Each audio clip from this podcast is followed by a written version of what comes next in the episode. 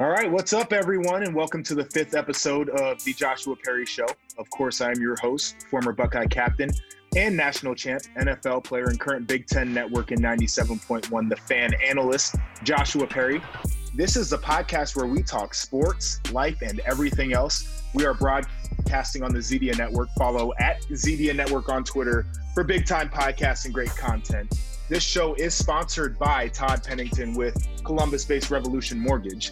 Todd is my go to lender. Obviously, they do mortgages, but if you're looking to refinance into a very competitive low rate or cash out for debt consolidation or home improvements, now is the time with historically low rates. Contact Todd Pennington at 614-390-9520 or visit revolutionmortgage.com slash tpennington for more info.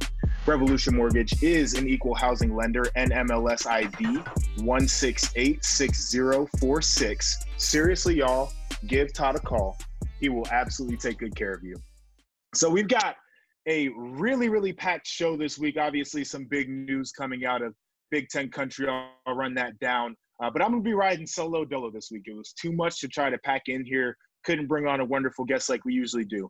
Uh, but like I said, we'll start off with that Big Ten news. We had schedules that were released. Uh, we had the announcement actually that came in the middle of the week that we tried to hold out for, couldn't get it. Um, then I'll talk a little bit of college football in general and specifically, again, Trevor Lawrence, why I think he has his number one slot locked down and it's not even close. Then after that, I'll transition into a little real estate advice, something that I think we all need to hear. And finally, of course, I'll end with my word of the week. So with that, let's dive in. Here we go, people. Big Ten football is back, and it was a really interesting week getting there too. Uh, last week, we released the Joshua Perry show on Tuesday. We were hoping that we'd be able to hold out, that we would get some news on Monday, and we didn't end up getting that news. Instead, we got it on Wednesday, and it wasn't without some drama. Uh, Tuesday, Nebraska's president saying that the news was coming Tuesday night had Twitter all up in a frenzy. Uh, we all were waiting, anticipating for that news to come out, and we finally got it Wednesday morning did a very long press conference on Big Ten Network. Kevin Warren spoke as well as a bunch of other personnel from the Big Ten Conference. He had ADs, university presidents, and Dr. Uh, Jim Borchers from the Ohio State University, who was a big part of getting Big Ten football back. And they were answering questions about protocols, about safety, all that kind of stuff. Um, and the big thing that we were able to take away from that conversation was the development of rapid testing is really what got the conference there. With the rapid testing, they're able to get a result within 15 minutes of taking the test, and the result can come a couple of days before infectivity. Uh, so basically, it can come before the virus is, is could be spread throughout a team, which is really unique development. And when you're able to get there, it really cuts down on contact tracing, which has been a big deal. And when you look at these teams, the reason why contact tracing really hurts them is, you know, uh, you're they're in meeting rooms. For example, you have one player who tests positive. They're in a meeting room of ten people. Those ten people, if they were in that meeting room with that specific player for say more than 15 minutes, would be subject to contact tracing. They would have to sit out uh, in quarantine for a specific amount of time. They would be subject to a coronavirus test themselves. Um, and ultimately, they could come back if everything checks out. But for a, spe- a specific amount of time, they would have to be out because it would be inconclusive whether or not they have the coronavirus. With the development of a rapid test, everybody can test and everybody can get results within a 15 minute span. So you know the exact status of everybody. Um, the other thing with the contact tracing under the old protocols is they were doing testing, let's say three times a week. With that, there's potentially a two day gap between when you have a test and you could develop the virus within that gap now with everyday testing, they can snatch these players up as soon as possible. So it was really, really awesome uh, with that development. It seemed like that was the the big thing that pushed it forward. Um, now people were talking about how the tests were com- uh, procured, and that becomes a little bit of an interesting topic. This, you know, return to Big Ten football. This coronavirus has been highly politicized. I think we all understand that. Uh, right, wrong, or indifferent. That's just the way it is. We had tweets from the president the United States, Donald Trump, uh, saying that there was a stockpile of 150 million tests and that the Big Ten Conference could have access to these tests. After the Big Ten returned to play, one of the questions was, uh, you know, how did you guys get these tests? What are you doing? And it seemed from Kevin Warren's response and from the White House response that the Big Ten contracted with an outside company and is paying for the tests on their own. Uh, specifically, Kevin Warren said it was a point of them to want to make sure that they were paying for these tests to not take away what was available to the public. The Trump administration, coming from the White House, said um, that they weren't going to comment one way or the other on whether they gave Big Ten uh, conference some of these tests. And you know, with that administration, they will showboat and they will let you know if they did something. So very interesting there. But that's not to say that the catalyst for this wasn't that conversation that Donald Trump had very publicly uh, with Kevin Warren. And I think it goes to show here that uh, regardless of what side you are on politics, that political influence was huge in this. Donald Trump saying that he had spoken to Kevin Warren and, and urging uh, football to come back in the Midwest, I think did have a role in this. I also think for a lot of uh, the governors within these states that were maybe opposed to how some of the coronavirus has been handled on a national level, having access to daily testing and stringent protocols was definitely something that fit into their narrative of safety throughout operating through this coronavirus pandemic. So very, very interesting. Now, I will say there uh, there were some folks that were taking victory laps on Twitter about how they helped the Big Ten Conference bring football back. Um, these people don't work for athletic departments. Uh, these people um, they they don't work for the conference themselves. A lot of them are uh, folks who want to feel prominent, folks who work in media. Very interesting, and I just want people to take note of uh, which people are taking victory laps right now. Some of them put out very erroneous information to the point where they were deleting tweets. Other of, of them uh, were just taking shots at people. They were tweeting at conference commissioner. They were tweeting at media people. They were tweeting at university presidents. And so just take notice of some of those people. Uh, we need to be a little bit cautious about them. Uh, but through all this craziness, we finally get to a Big Ten schedule. This is the third and hopefully last iteration of this schedule. Now, keys to this eight games, six divisional, two crossover, plus a championship week in which every team will participate. Very interesting structure to that. They're calling it the eight plus one schedule, and that plus one game is obviously for the division winners going to be the Big Ten Conference Championship game. Uh, for the rest of the teams, it'll be number two team out of the East versus number two out of the West, number three from the East versus number three from the West, so on and so forth, all the way down, which will make for a very interesting last week of football. But diving into this schedule, uh, week one, man, we hit the ground running. You know, we've got Ohio State getting Nebraska at home in the hashtag Let Us Play Bowl. That'll be interesting 100%. Uh, Justin Fields gets to get after it for the first time, I think, in a favorable matchup for Ohio State. Uh, another big game that week is going to be Michigan at Minnesota. Um, this matchup is going to be really interesting.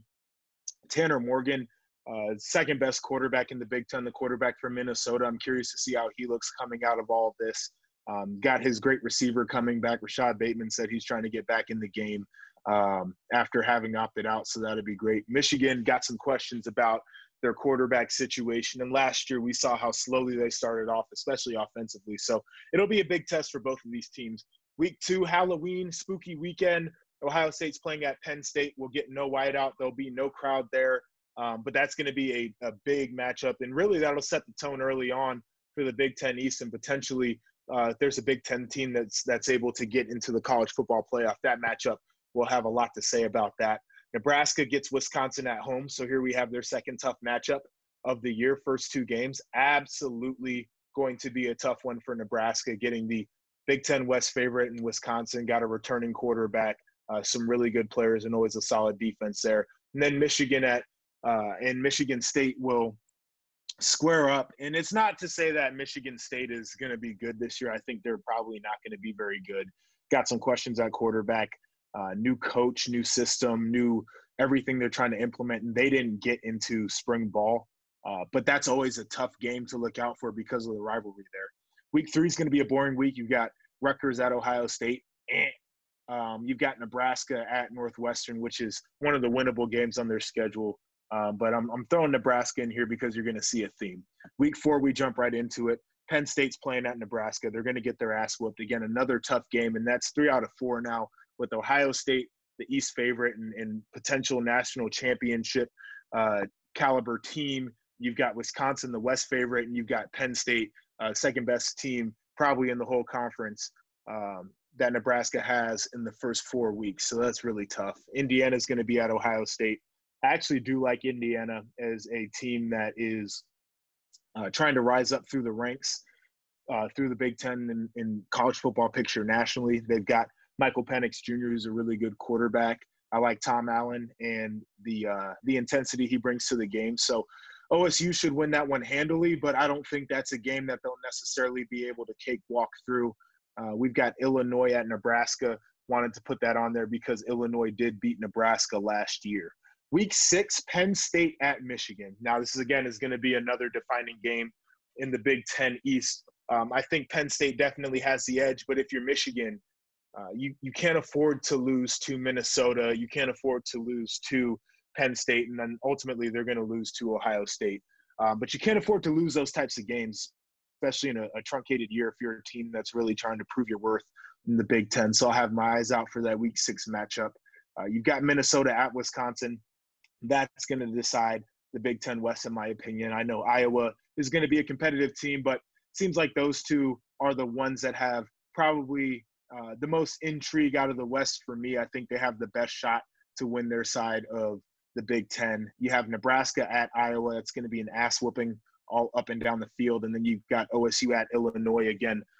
Crossover game, very favorable for the Buckeyes. Week seven, you have Ohio State at Michigan State. Should be a win, but um, you know, by that time in the year, I think Michigan State will have some things figured out on defense. So Ohio State's going to have to bring their A game. You got uh, Nebraska at Purdue, and actually Purdue is a team that I I tend to like. Um, you know, they've had some quarterback issues, but they've got guys coming back from injury. I like Jeff Brohm. Uh, their offense is wide open. They need an offensive line, but I think they've recruited really well. They actually have a former recruiting assistant from Ohio State, and I think he's the second best recruiting guy in the Big Ten Conference. Um, the way that they've been able to put together their team, and then defensively, they just got to get a few more stops than they did last year. So that'll be a good matchup. And then Week Eight, you've got uh, Michigan at Ohio State. Obviously, V game uh, for Michigan. you got a hell of a streak they're trying to snap there and losses to the Ohio State Buckeyes. And if you're Ohio State, you feel like you got to win that one, obviously for the rivalry's sake, but uh, for your chances to make it to the college football playoff, it's going to be huge. You've got Wisconsin at Iowa, which is going to be a Big Ten West heavyweight matchup. Um, I think Wisconsin has the edge over that, but I think it'll be a very good game. Michigan State is at Penn State again.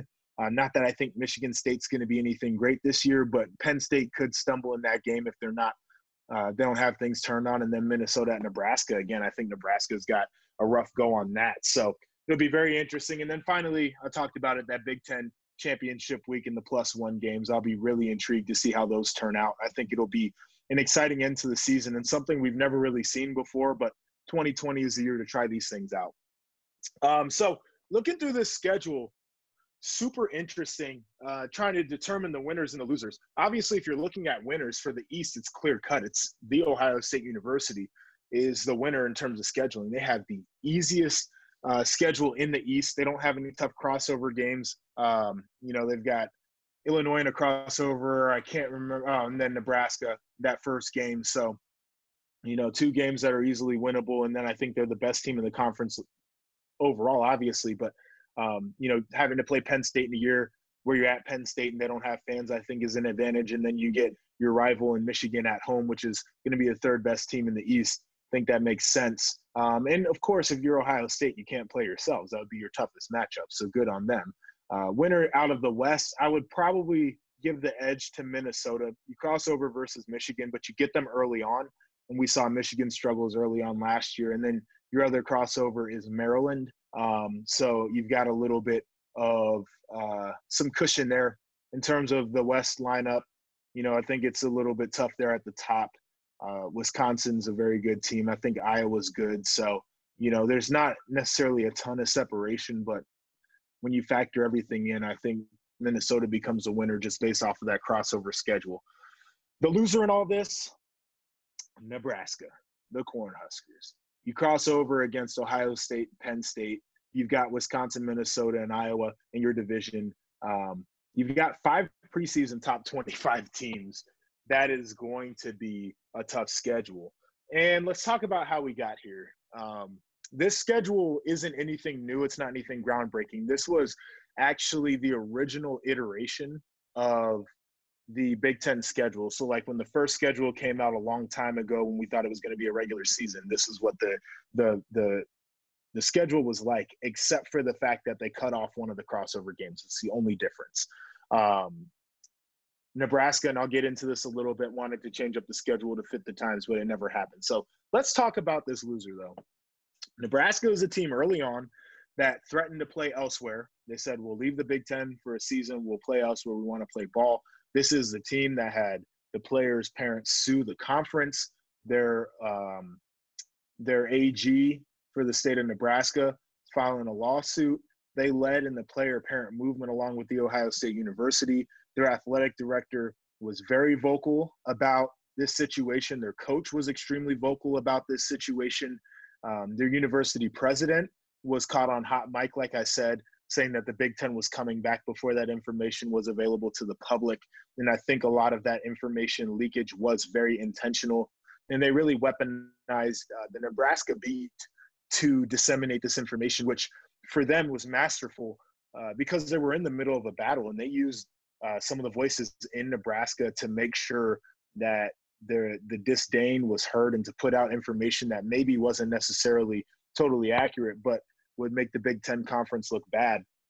And ultimately, they got the the desired result of getting Big Ten football back. But now, man, you look at this schedule; they got no favors. They went with that nine game schedule.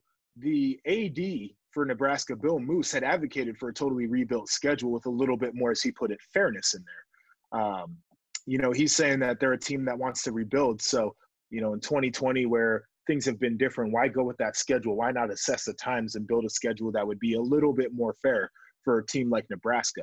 And that's really, really funny to me, considering the original tone was anyone, any place, anywhere. You know, you got this guy bitching and moaning about an unfair schedule, mention how tough it would be for a team that's trying to raise their level in the Big Ten West to become a contender to do so with the schedule and these conditions. He took time, actually, in his little uh, post schedule release comments to call out the conference commissioner, uh, pointing to the fact that Kevin Warren had to bless the schedule that came out, almost as if he knew that it was intentional that this schedule was really hard for Nebraska. Um, now, I'm going to flip it to this perspective. Imagine you're a player. The day the schedule comes out, you're excited because you're back to playing football, you're practicing with your team and you catch wind of your athletic director essentially saying that you can't compete because they made a schedule that was too hard. Imagine how terrible you would feel as a player in that locker room. So I'll leave that as that. Um, it's really interesting seeing this from Nebraska, a team who wanted to play. They got everything they were asking for. Uh, their fans were chirping on Twitter a little bit yesterday. Their AD is coming up a little soft now. Very interesting to see that. Uh, curious to watch this schedule play out. Some really big games as we went over, and I'm looking forward to getting back with BTN to bring you all the coverage of all the Big Ten conference games. So, skipping over to college football at large, I want to talk about my guy, Trevor Lawrence. Really don't want to give too much uh, analysis to some of the games that went on this weekend. There were a lot of snoozers. There were some fun ones, actually. Miami ended up looking really good um, against Louisville, who's a ranked team. I don't know if they would necessarily be ranked if everybody was playing right now. Uh, but it was a really great matchup. They used some tempo offense. They got some guys speed and space. I think their defense uh, showed that they can cover out in space. They can punish people. Really, really good game. I'm not diving into all that kind of stuff. I want to talk about one thing on a national scale, and that's Trevor Lawrence. Trevor Lawrence has, in the couple of games that Clemson's played already, solidified himself as the number one overall pick, and he's by far and away the Heisman frontrunner right now. And the reason is not because he's so good. It's because the second and probably, in my opinion, the third and fourth best guys are not playing football right now. Trevor Lawrence isn't playing football right now. Tanner Morgan's not playing football right now. Kyle Trask is not playing football right now. So you've got one quarterback who is, to me, a generational talent. He's the only one going. Dude has the arm. He can do it all.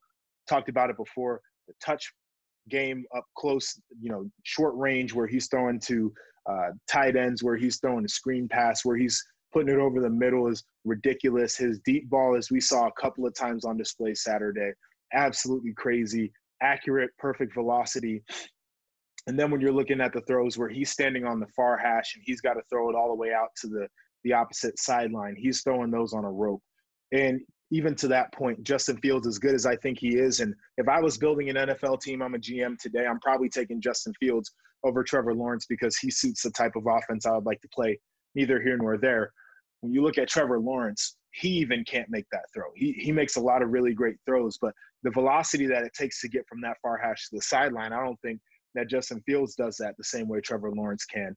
And when you're evaluating and I know he played the Citadel, and I know it was Wake Forest a week ago. But when you're evaluating a guy like Trevor Lawrence, competition doesn't matter because you're looking at the traits, you're looking at the big arm, you're looking at how tall the guy is, you're watching the mechanics. You know, footwork was fantastic. The way that he was able to stand in the pocket when it got cloudy to really go one, two, three, four through a progression where last year we saw him maybe locking onto receivers is great. The ability to you know, pump fake to one side of the field and turn back around and throw to the other because you know that's where it's going to be uncovered. You get that safety to lean over a little bit. All that stuff is fantastic. And that's what the NFL guys are sitting back watching right now. You know, when you're the Patriots and you're grading uh, your quarterbacks, you watch the tape of everybody who's eligible. That's what you're watching right now. It's not a lot of tape. You're watching some of the best guys. These Heisman voters, if, I know some of these guys. This is exactly what they're watching right now. And they're making their opinions without getting to see Justin Fields in live action at the same time. And I'm going through here. I talked about some of these guys, like Justin Fields ain't playing. Sam Ehlinger, we've seen him. I I don't think he's on, on the same level as these guys, but that's the next best guy you're comparing to. Tanner Morgan's not playing. Kyle Trask, who's going to be really good this year, he's not playing. We watched Ian Book. He was supposed to be one of the best quarterbacks in college football this year. I think he's highly overrated. Jamie Newman's not playing ball. Brock Purdy looks like ass. You know, so when when we're sitting here, it's the Trevor Lawrence show. And when you have that type of talent and it's on a stage by itself, that's where you get to a situation where he locks himself into that number one spot and everybody's chasing from a disadvantage because they're not playing at the same time. So I just kind of wanted to throw that out there. Um, dude looks really, really good. But by Clemson being on the field right now, that's that's a, a built-in created advantage that he has over everybody else. Because while you're watching Trevor Lawrence go out there and look surgical, you don't get to see Justin Fields do the same thing. So, uh, really, really cool stuff. It'd be good to see how this thing shapes out toward the end of the year when the rest of the guys get in there. But man, he's got a stronghold on this. Um, I want to transition out of sports for just a, a, little bit to talk about my other career in real estate. Um, first off, anybody, if you have any questions, any needs in, in the real estate world, reach out to me because I'd love to help you. Uh, it's become a real passion of mine, um, helping people achieve what I believe is the American dream, and that's home ownership and building equity um, and and truly um, calling your own shot and controlling your destiny through uh, owning a home and owning real estate. But I was uh, on Instagram and I saw a screenshot of a tweet. I found it really interesting. I'll read it to you. It says, "Income property is a real life cheat code." I've got a $200,000 mortgage being paid down by someone else. Every month, $800 goes to that balance. That means every single month, my net worth goes up $800 tax free without doing anything. All right, well, there's a lot to unpack here. So let's start unpacking it. First, you have a $200,000 mortgage being paid down by someone else. So we got to make some assumptions here. Is the assumption that that mortgage is on the rental property or is it on your personal residence? because the thought here is if you have a personal residence that is not being that is still has a mortgage attached to it and you take out a mortgage to buy a rental property then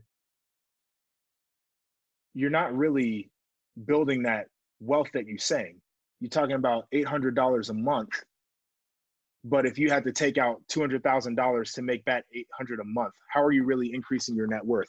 Like I get on the transactional level what you're talking about, but it doesn't really make sense. Now, if you have a rental property that you took out a mortgage on and you're maybe renting from somebody else, I could understand how that might pay your rent there and it would pay down the property. And so you're you're trying to create some value, but still you don't own your own home that you live in as a primary residence. So it's a really strange situation.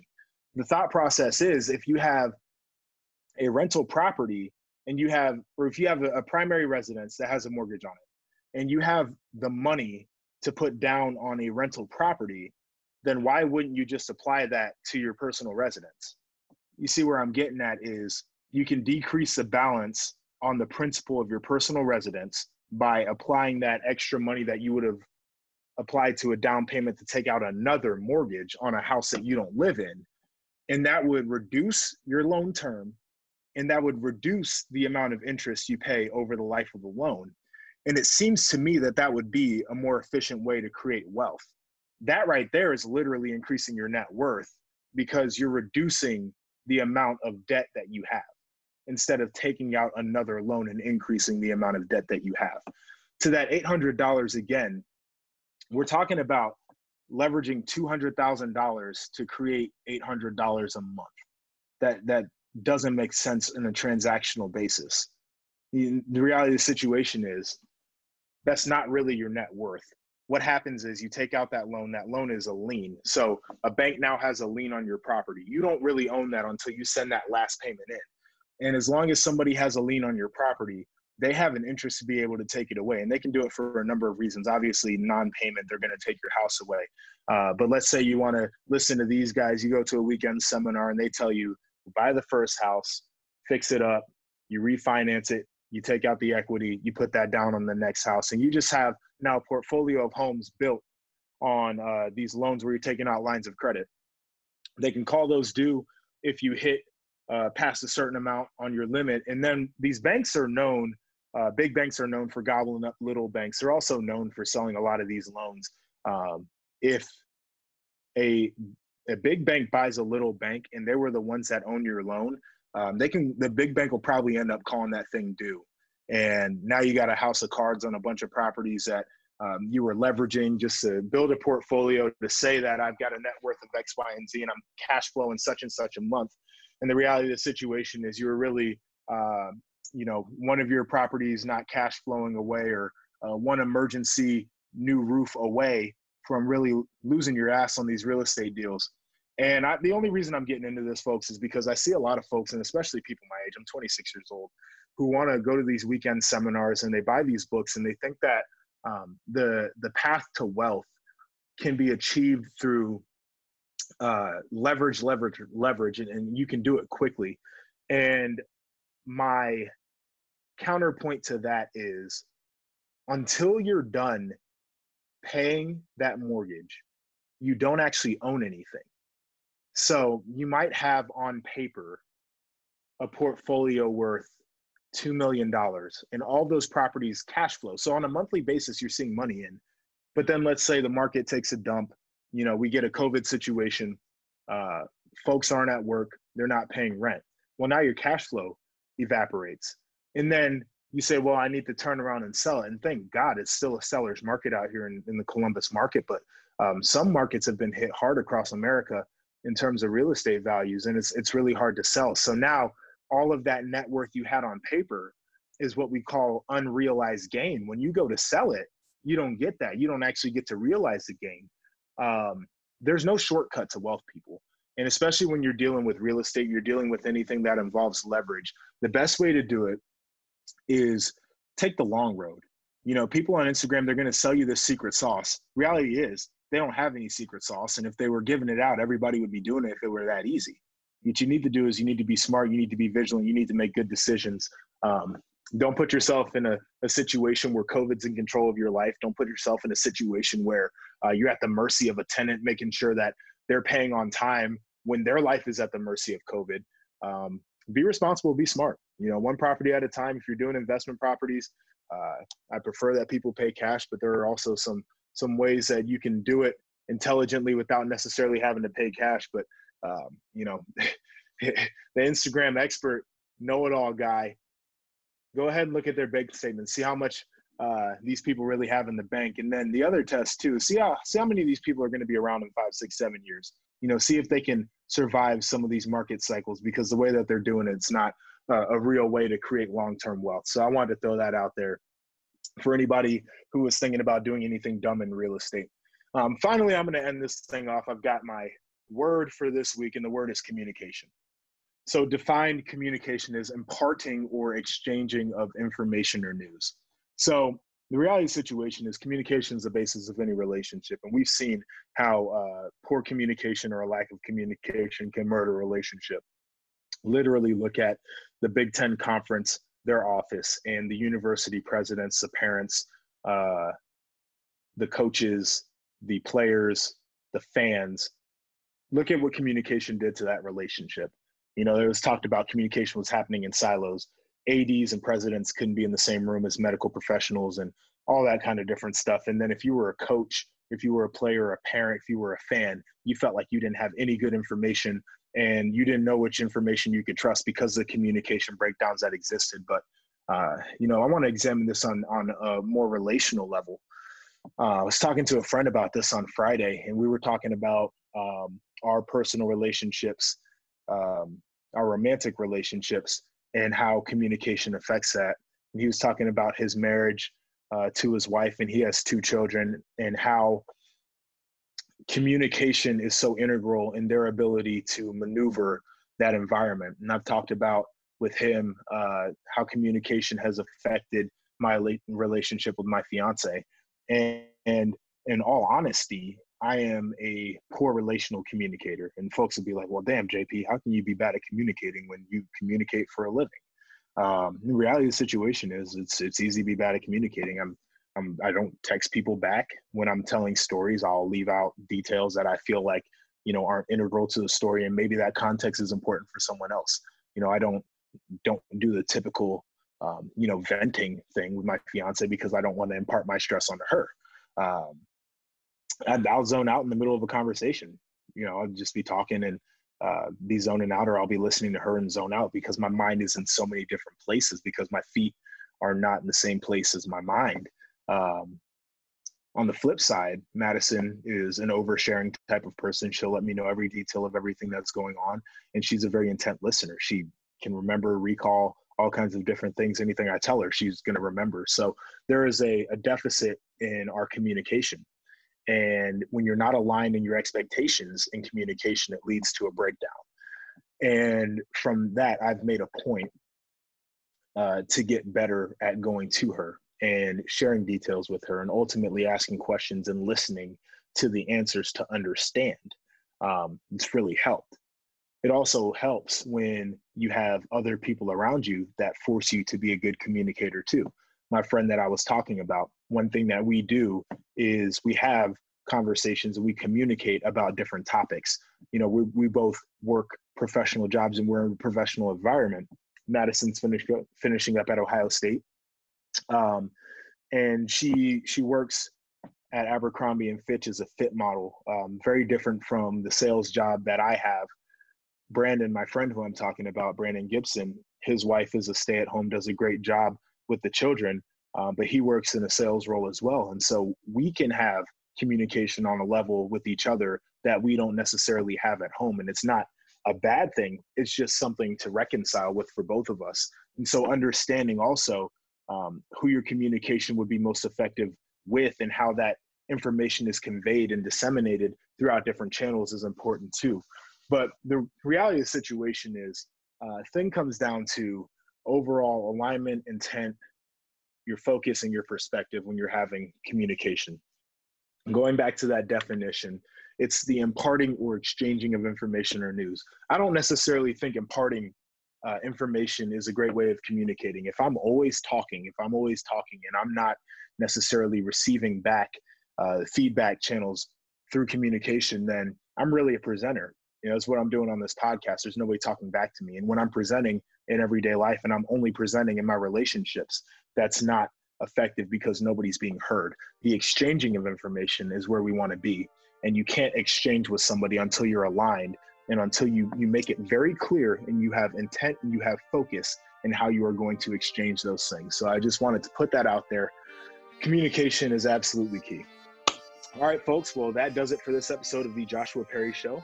For my all star producer, Andrew Zolden, and the Zedia Network, I am Joshua Perry, and this is the Joshua Perry Show.